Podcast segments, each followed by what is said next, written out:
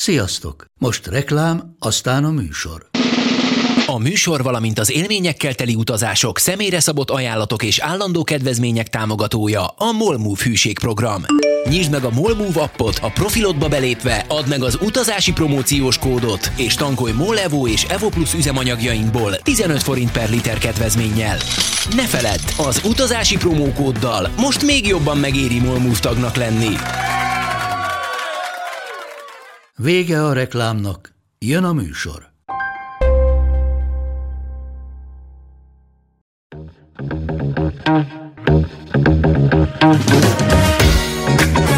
Sziasztok, drága hallgatók! Most, hogy vége az évadnak, ismét egy minisorozattal készülök, amihez a ti segítségetekre is szükségem lesz. Itt az ideje ugyanis, hogy meghallgassuk a ti, vagy ismerőseitek legizgalmasabb, leghihetetlenebb és legviccesebb utazási élményeit. A podcastben eddig vendégeim hosszasan meséltek nem ritkán több órán keresztül. De vannak olyan történések is, amik nem töltenének meg egy teljes adást, ettől függetlenül még nagyon is érdemes őket összegyűjteni, és másokkal is megosztani. Így jött tehát az ötlet, hogy indítok egy kampányt, amiben bárki bármilyen utazási történetet beküldhet. Persze azért nem árt, ha a szórakoztató, vicces, izgalmas, meghökkentő. Terjedelmi megkötés viszont nincs. Ha az csak három perc, akkor három percben meséljük el. Első körben tehát sztorikat várok tőletek, akár első kézből, akár valamelyik ismerősötök, munkatársatok, barátotok sztoriát. Ha nem vagy száz százalékig biztos benne, hogy a történet elég jó, akkor is nyugodtan küld el nekem. A beérkezett anyagokat én átnézem, rendszerezem, majd a legjobbakat a történet tulajdonosaival egyeztetve felvesszük, majd publikáljuk itt a podcasten. Ha valaki esetleg nem szeretne, vagy nem tud személyesen mesélni, azt is megoldjuk, mindaddig, amíg a történetet szívesen megosztja velünk. Hogy lássátok, mikre gondolok, adok egy kis ízelítőt a már összegyűjtött sztorikból.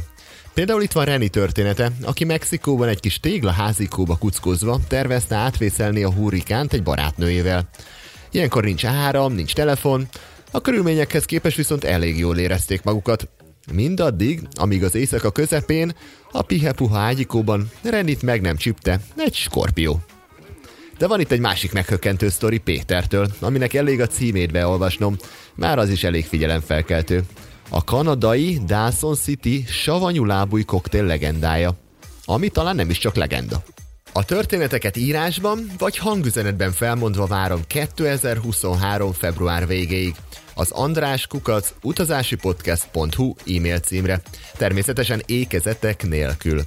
A levélhez csatolhattok fotókat, videókat, hanganyagokat és a lehető legbővebb leírást.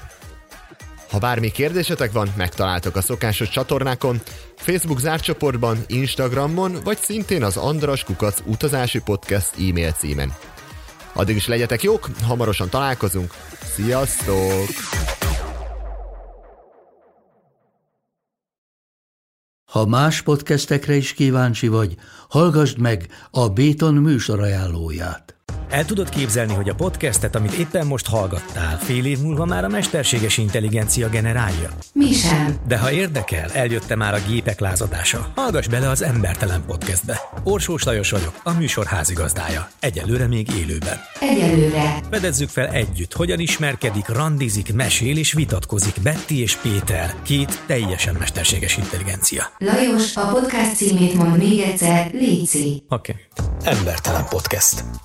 Ez a műsor a Béton közösség tagja.